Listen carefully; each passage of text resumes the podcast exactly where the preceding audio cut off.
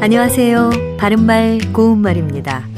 KBS 1텔레비전에서 방송되고 있는 우리말 겨루기에 나왔던 문제를 짚어보겠습니다. 오늘은 우리말 달인 도전 1단계 문제로 두 개 중에서 맞는 표현을 맞히는 문제입니다.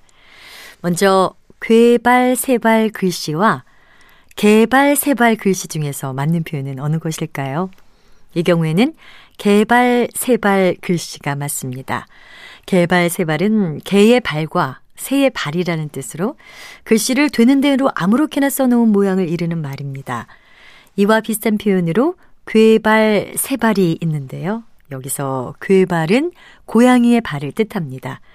보기에 나왔던 괴발, 세발은 잘못된 것이고요. 괴발, 개발이 맞는 표현입니다. 또 오두방정을 떨다와 오도방정을 떨다 가운데 어느 것이 맞을까요? 이때는 오두방정을 떨다가 맞습니다. 오두방정은 몹시 방정 맞은 행동을 뜻하는데 모음 조화와 연결해서 오도방정이라고 생각할 수도 있지만 오두방정이 맞는 표현입니다.